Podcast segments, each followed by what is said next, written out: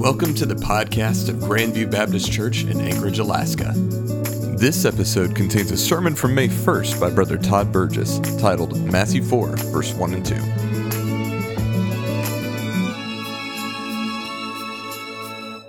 It's good to be here this morning again and just to share God's word with you. And we're going to be going through Matthew chapter 4 and over the, and should, should be able to get it done by June 6th, I, th- I think. Um, but we're, what we're looking at, as you, as you looked at Matthew chapter 3, Matthew, in his writing of the gospel here, is really presenting a, a plan. And in Matthew 3, you saw what real salvation involved. You saw the real plan of salvation, and, and that's important. But then we, we're going to see here in chapter 4 one of the, one of the basic features of a child of God is that of prayer and fasting. And it, it, it, it's all about humility before God. That's what it's all about. It's, it's, it's the steps that, that we as Christians need to take to live in the fullness of God, in the Spirit of God. And then chapter 5 is, a, is a, chapter where it tells how we are to um, just more, more in detail about how to live that Christ centered life. And so that's what you see that you see that progression through Matthew. And so in uh, these first, we're just going through the first two, two verses today. And again, if we, if we would stand and, and I'll read these two verses. And it says, Then Jesus led up of the Spirit into the wilderness to be tempted of the devil. And when he had fasted 40 days and 40 nights, he was afterward hungered. Lord God, we come before you. And Father, we know that you are a God that never changes. We know that you're a God that works through many different um, venues, many different ways to reach people for Christ. And Lord, I just pray that you would just lay upon our hearts the truth of your word here and how important it is, uh, this, this thing called fasting and praying. And so, Heavenly Father, may you just guide us in the name of Jesus. Amen. Thank you. you may be seated. Um, as I just mentioned, Jesus' baptism had just taken place, and John had just uh, confirmed the Holy Spirit's descending upon Jesus as a dove. But before Jesus is able to begin his public ministry, he is first led into the wilderness by the Spirit of God to fast and pray. And I just wonder sometimes how many how often, how many times Christians have allowed the Holy Spirit to confirm their ministry that God has placed them in. And let me tell you, as a, as a child of God, as a Christian, everyone has a ministry. Okay, you have a ministry. And the thing is, have you recognized what that ministry is? Um, and one of the basic ministries for a husband and wife when you have children is, is to raise your children and the admonition of the Lord. And that, that, that's a ministry, folks, that, that we need to do. We can't allow church to raise them, you can't allow schools to raise them. That's the job for mom and dad. Now, church can help, they can support. I used to say schools can support, but uh, sometimes you, you, there's, there's a whole diff- different situation going on in schools nowadays. Um, but we need to understand that. Have, have we got confirmation from the Spirit of God that the path that we're on is the path that He has chosen for us? Or is it the path we're on and what we have chosen? And that's what these two verses here talk about.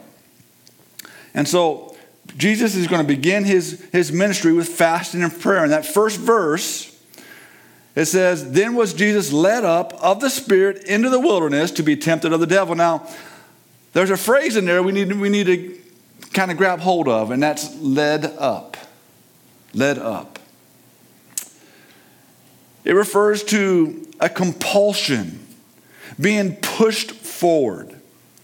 And so Jesus was compelled to go into the wilderness to spend time with the Holy Spirit of God.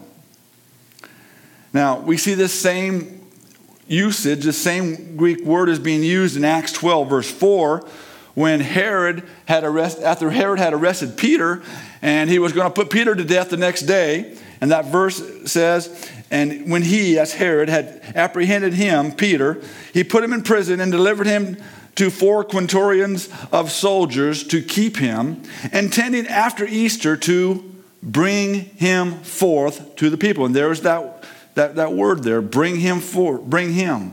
See, it's a compulsion. Peter's not going to want to go there voluntarily, but he's going to be compelled to go, go in that direction. And that's what happened with Jesus and the Holy Spirit. The Holy Spirit compelled him to go to the wilderness. And so it's important that we understand this.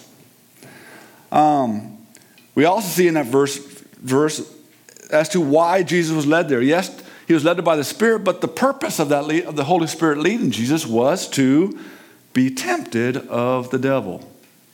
To be tempted of the devil. Now, tempted, sometimes we, we can get off base when we look, look at these words tempted or, te- or tested or whatever. But tempted simply means to be proved, put to the test. Now, this can either be a good sense when God wants to show us our character and He says, Hey, you're doing a good job. This is because you went through this, this is where you're at. Or it could be kind of of a, of a negative sense when He had to show Peter that Peter, you're going to deny me three times. And people, oh, no, I won't do that. But then times came and Peter denied him three times. Okay? So it can be of God. God can use these things to, to, to, to show us, although God does not tempt us, but He does test us, He does prove us. But now we also see that it can be of a bad sort where, where ill intent and harm is hoped for. Uh, think about this. When, when Job did nothing wrong, but yet God allowed Satan to go in and do all sorts of harm and ill intent toward Job. God does these things. He, and Job found out he, he, he doesn't have the, the right to ask God why. You know, we just have to understand God is God. And so when you look at tempted, folks, there's a reason for it in our lives. We can't avoid it. So often we want to try to avoid things. We got to face it head on. And so, how often do we allow the Holy Spirit to prove us or reveal our own character to us. I think too often it's not until some tragic sin takes place and then we realize, oh, how, how, we, how we've fallen. What, yet, if, if we were involved in walking with the Holy Spirit and fasting and prayer, I believe the Holy Spirit would have shown us these weaknesses long ago. And He would have already helped us to overcome them today at the moment. And so I think it's so important that we understand this. If we're if we're following the direction of the Holy Spirit, He wants to reveal to us where we are, where we stand, truthfully where we are in Christ. And, and that's so important. You see, this, this first verse is done for us, for you and me. It's for us. In fact, everything Jesus is going to go through in Matthew chapter 4 is for us. He is teaching us how to overcome, how to be overcomers. We just have to have ears that want to hear. And so now in verse 2, and then you just, uh, my, my, was suffering a little bit of laryngitis earlier this week, so it's, it's still kind of hanging out there. It's nothing contagious. I've talked, went to the doctors, everything's good. Um, but it just takes time. So uh, I'm just praying the Lord will maintain my voice until the end. So, verse 2 says, and, and when he has fasted 40 days and 40 nights, he was afterward hungered. Now, first question is what is fasting? Why do we do it? What is fasting? Well, fasting weakens the physical body while nourishing our spiritual life. Now, folks, that's, that's important for us to realize. That's important for us to realize. Jesus set the example for us to be by becoming as we are to help us live out his truth. Now, in Hebrews chapter 2, verses 16 and 18, there are some very important things here. It says, For verily he took not on him the nature of angels. Do you realize that? We are created differently than angels. We are created in the image of God. And when Jesus came and became a man, he took on our nature, not the nature of angels. Angels are different than us. Okay? Right now, we are a little lower than the angels, but a time will come when we will be above the angels. And that's what caused Satan to, to, to fall uh, his pride. And so he took not, on himself not the nature of angels, but he took on him the seed of Abraham. Wherefore, in all things it behooved him to be made like unto his brethren, us, that he might be a merciful and faithful high priest. See, we're going to find out Jesus went through everything that you and I have gone through and will go through. He's going to be, he is going to be our faithful high priest in things pertaining to God to make reconciliation for the sins of the people. For in that, verse 18, he himself has suffered being tempted. He is able to secure them that are tempted. Now, folks, there's amazing promises that we see here. First, Jesus identifies with us by being tempted the same way we are tempted. And we, according to this verse, can begin to identify with Him through fasting and prayer by seeing the things of God.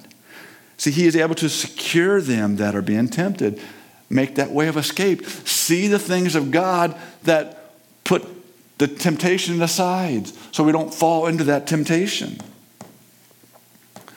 And so, fasting is about self denial. It's about humbling ourselves. And that's what's so important. What does our culture teach us today? What does it teach? It's all about affirming self, about self worth. Right? Isn't that what you hear? But those worldly teachings are contrary to God's teachings. See, this is why, especially in our culture, most everyone, think about this, everyone's in debt. For the most part, everyone's in debt. Now, there's nothing wrong with that unless you get too much, become too involved in debt. Our nation's in debt. Governments are in debt. People all around the world are in debt. And, and, and it's because we want something now and are willing to pay for it forever. Okay? Now, there's nothing wrong with debt. Like I said, I mean, I'm in, I, I have a house payment. most people have a house payment, and my goal is one day to pay it off. Um, but it's all the other things that, that are there that we can get, get, get trapped in. You see, Jesus begins with fasting to weaken the fleshly influence of the world. Well, why does Jesus need to fast? He, he, he, he never sinned. He, he's not going to sin. Well, again, he's doing this for our benefit. He's doing it for our benefit. In Hebrews 4, verses 15 and 16, it says, For we have not a high priest which cannot be touched with the feelings of our infirmities that's why Jesus was here. He was tempted the same way we were. Only the difference is he didn't sin. But he remembers those feelings, those infirmities. And so, as that we continue in that verse, but was in all points tempted like as we are, yet without sin.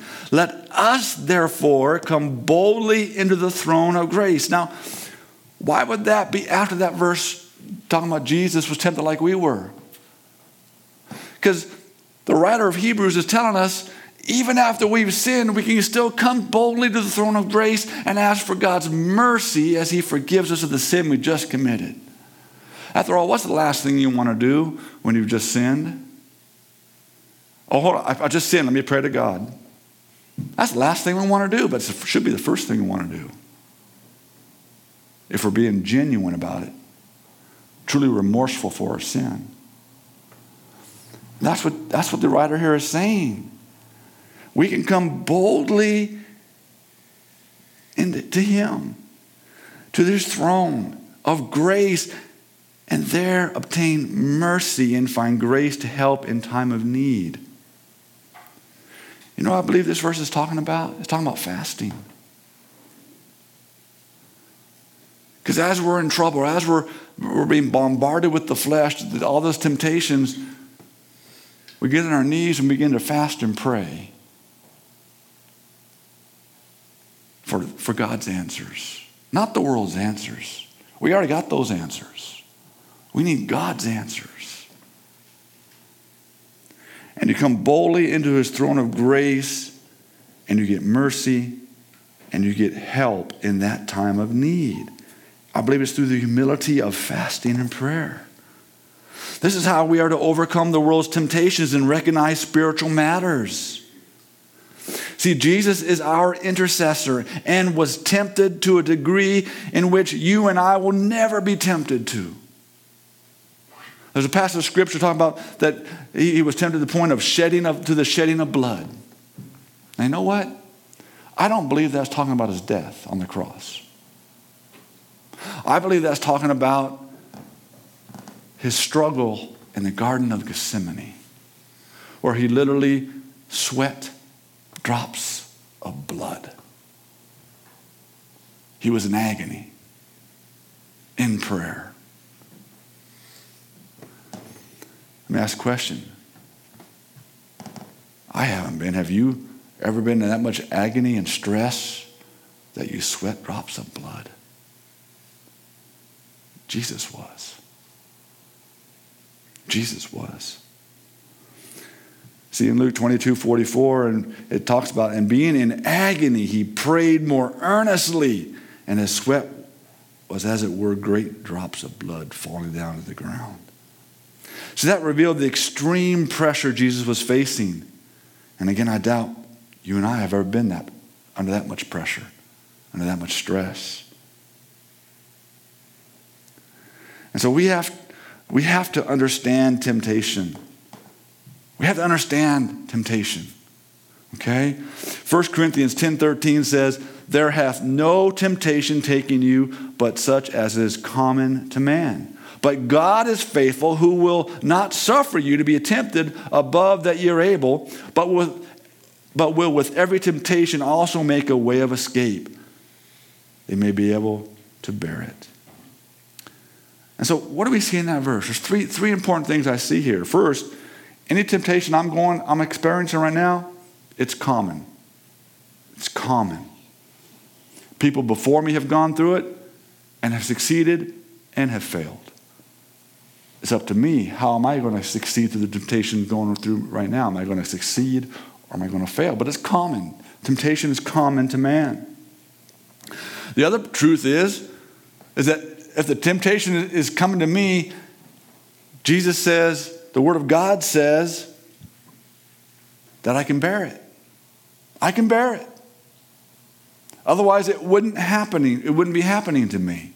So there's a truth that says this is happening. So Lord, I can I can get through this with Your help. So we can't get through it on our own. Doesn't work that way. But we can get through it in Christ. Because he will provide a way of escape, it says. Every temptation is always a way of escape. How do we see that way of escape? I believe many times is in our walk, daily walking with God and in that time of fasting and prayer. God reveals the things of God because we're, denying the flesh. I believe that's what takes place. Fasting and prayer helps us to realize the spiritual truths in, every, in any circumstance, any situation that we're in.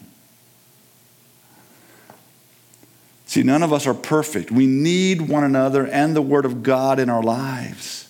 See, God understands, and, and we must understand that fasting done properly will reveal our love of the world.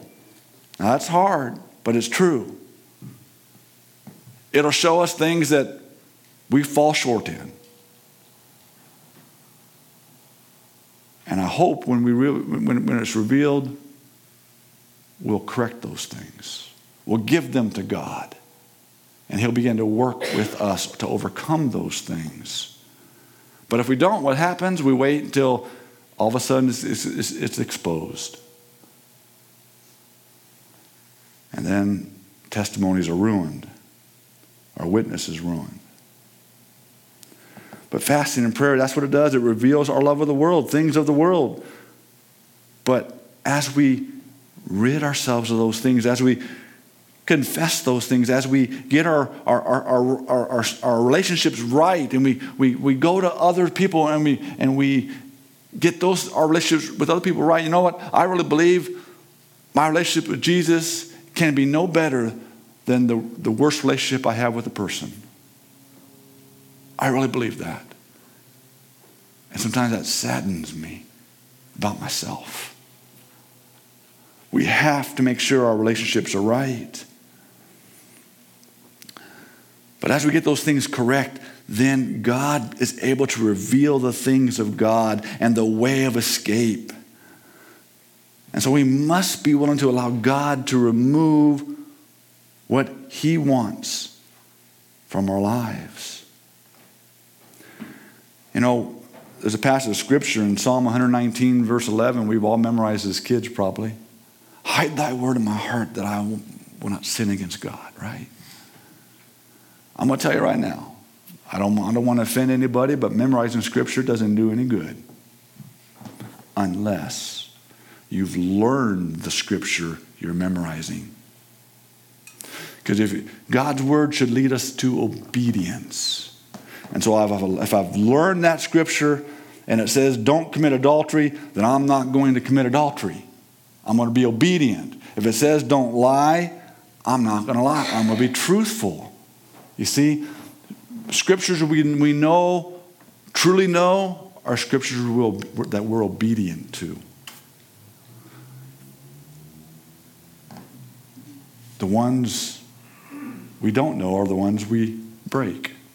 We may know them head knowledge wise, but we, we haven't learned them with our heart where it brings obedience.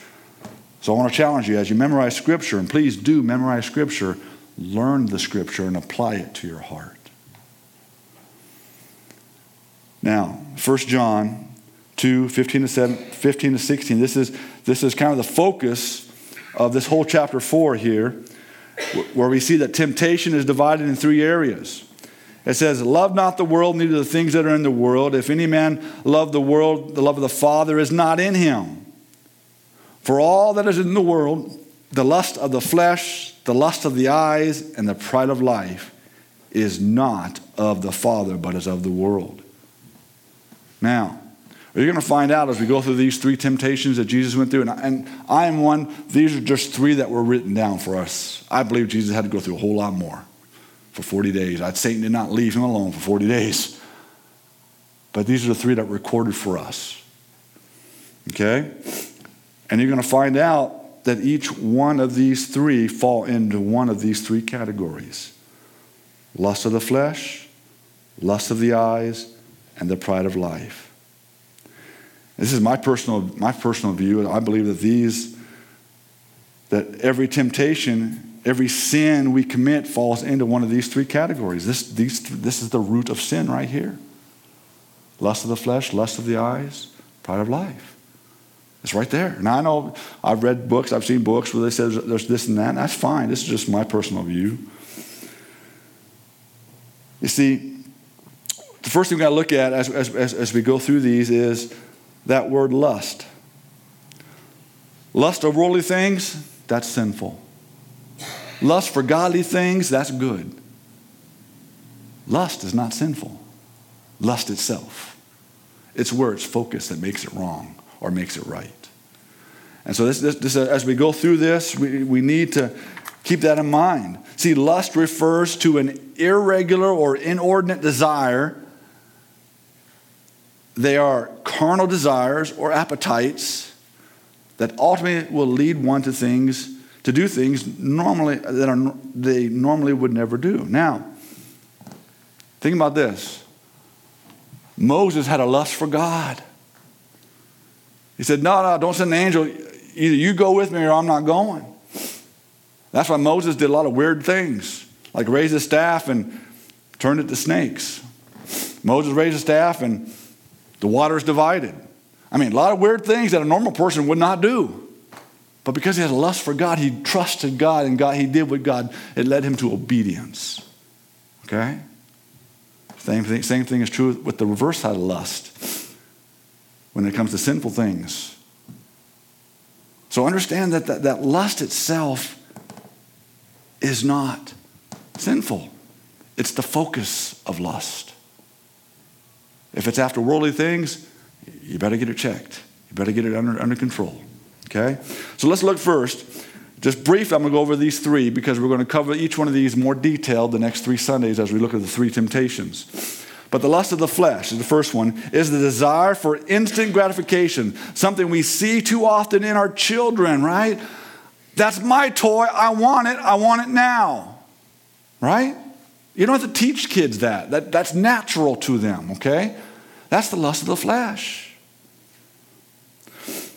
You see, the worldview today says we need more self love.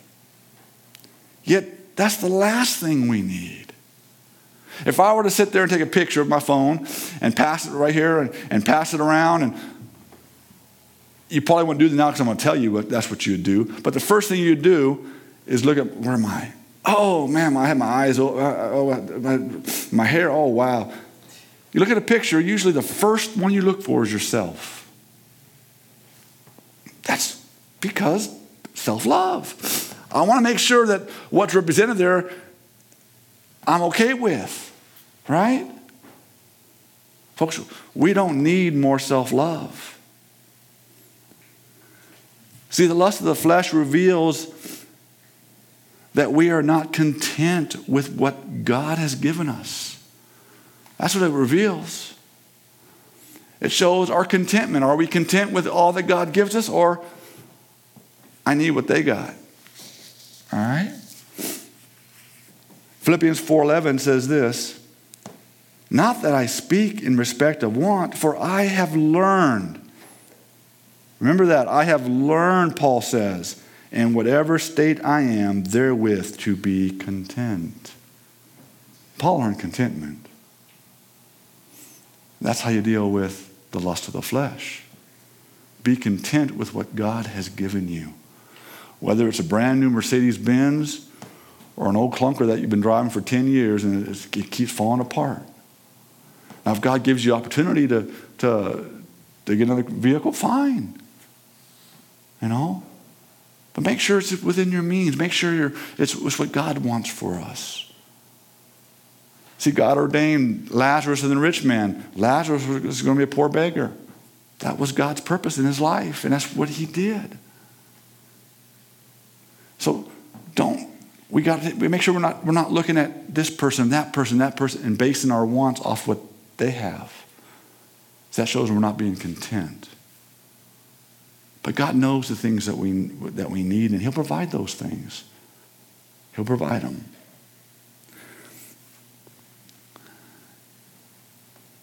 You see, that's important. We need to be content. Now, the lust of the eyes, the second one here we're going to look at, is the belief that if I can perceive myself having something over time, then I should obtain it. You know? Um, now, this refers to a deceitful lust. Okay? We're actually deceiving ourselves about who we are and our standing with God. Here's a, here's a passage of scripture, 2 Peter 2.10. Now, you may look at this and say, well, how is that here? But it's, it is clear when you look at two words that are very clear in here. It says, but chiefly them that walk after the flesh in the lust of uncleanness and despise government, Presumptuous are they, self willed they are, not afraid to speak evil dignitaries. Well, when you look at the lust of the eyes, what you're looking at is, is a Christian that is presumptuous and self willed. Presumptuous and self willed. They are presuming. For example, if you know you're, you're at work and look at your boss, man, my boss is not very good. I do a better job my boss. And so I need, I, need to take, I need to do what I can to get that position. And what do you do then? Do you try to undermine them? Do you try to do things? You know, presumption, self willed. The Bible says, what do we do? Do all things as unto the Lord. See, a self willed person is going to look out for number one. Someone who does everything as unto the Lord is going to look, after, look out for that person that may not be a very good boss but you're going to help them do the be- to do the best they can, and you're going to, and you're going to be doing the best you can to support them. You see, presumption, self-willed. See, this is dealing, this sin here deals with our aspirations. We see ourselves obtaining those things, so we should, so they should be ours. But here's the question that we need to ask ourselves. The problem with that type of th- thought is is that what God wants for you in your life? You know how many people I've read stories about who God called them to mission work and they couldn't go because they're too much in debt, because their job, their family life, whatever it was? See, if everything that we're doing has been confirmed by the Spirit of God in our lives, we won't have to worry about when God says, I want you to go do this. We're ready to, we're ready to go. Because He's already prepared everything in beforehand.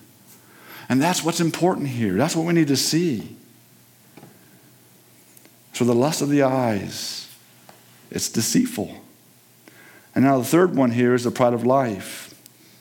It refers to showing off. It shows wrong ambitions in pursuing vain honor or glory. I mean, in Proverbs, Solomon wrote down seven things that the Lord hated, and the number one was pride. Number one thing that, that, that the Lord hates is pride. Yet, isn't that the very thing that our society wants us to emphasize? How many times have you seen a motivational speaker? You know, if you, if you work for a company that's not a Christian company, a lot of times they'll bring these motivational speakers and, and, and they're, all, they're always about you know, uh, the key to, key to success is to be proud about yourself and your accomplishments. Keep your head up, maintain a positive attitude, and, and don't allow negativity in your life. Really? Is that what the Bible teaches? No, it's not. See, all these things are contrary to the Word of God. What's happened to having that good work ethic? do all things as unto the Lord, meeting the customer's needs, developing quality products. Where's, where's, all, where are all those basic things that the Bible says should take place?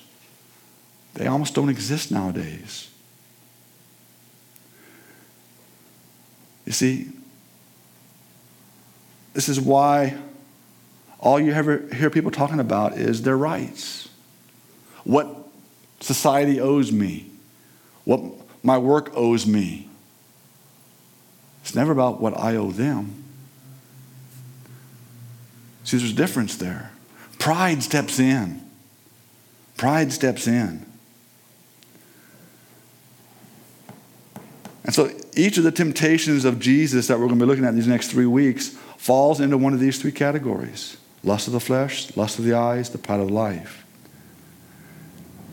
And so when you recognize these things taking place in your life, then you know it's not of the Father, but it's of the world. And unfortunately, I think so often in churches today, they have bought into these philosophies, these teachings. We run everything like a business, like the business world does. Is that how we're supposed to do things? The way the business world does things? I believe it's time we come away from these things. I don't, I don't want to show hands, but how many, how many times do Christians today do we fast and pray? So I, I believe that too many Christians today think that prayer and fasting was something only done in the Bible times and that it's not important today. You know what? I know Jesus would speak totally differently than that. I'm going to close with this verse in Matthew 9 14 and 15. It says, Then came to him the disciples of John, saying, Why do we and the Pharisees fast often, but thy disciples fast not? And Jesus said unto them, Can the children of the bride chamber mourn as long as the bridegroom is with them? But the days will come when the bridegroom shall be taken from them, and then shall they fast. You know, last time I checked, Jesus ascended into heaven 40 days after his crucifixion. Jesus is no longer here. Jesus telling the disciples of John, the day's going to come when I'm not going to be here, and then they'll fast. Jesus didn't say, and then they can fast if they want to. Or then they, they, if, they, if, if, if they choose to, they can do this or do that. But no, he said, then shall they fast. Fasting for the child of God is a command of God. We need to understand that. It's a command of God. But notice, he doesn't say how often, does he? He doesn't say when. Doesn't say how long. That's all up to you and God. However long it goes. I've fasted in the past and Sometimes lasted a week. Other times it lasted 20 days. Like I said, I've never fasted 40 days. You know, but we got we have to understand the spiritual implications here. Fasting and prayer denies the flesh. And it opens the door to the things of God in our lives. That's what it does. And that's why it's so important. And it should be a routine in our life, especially when we're facing hard circumstances. Let's stand and pray. Thank you for tuning into the podcast of Grandview Baptist Church in Anchorage, Alaska. For more information, check out our website at gbcak.org.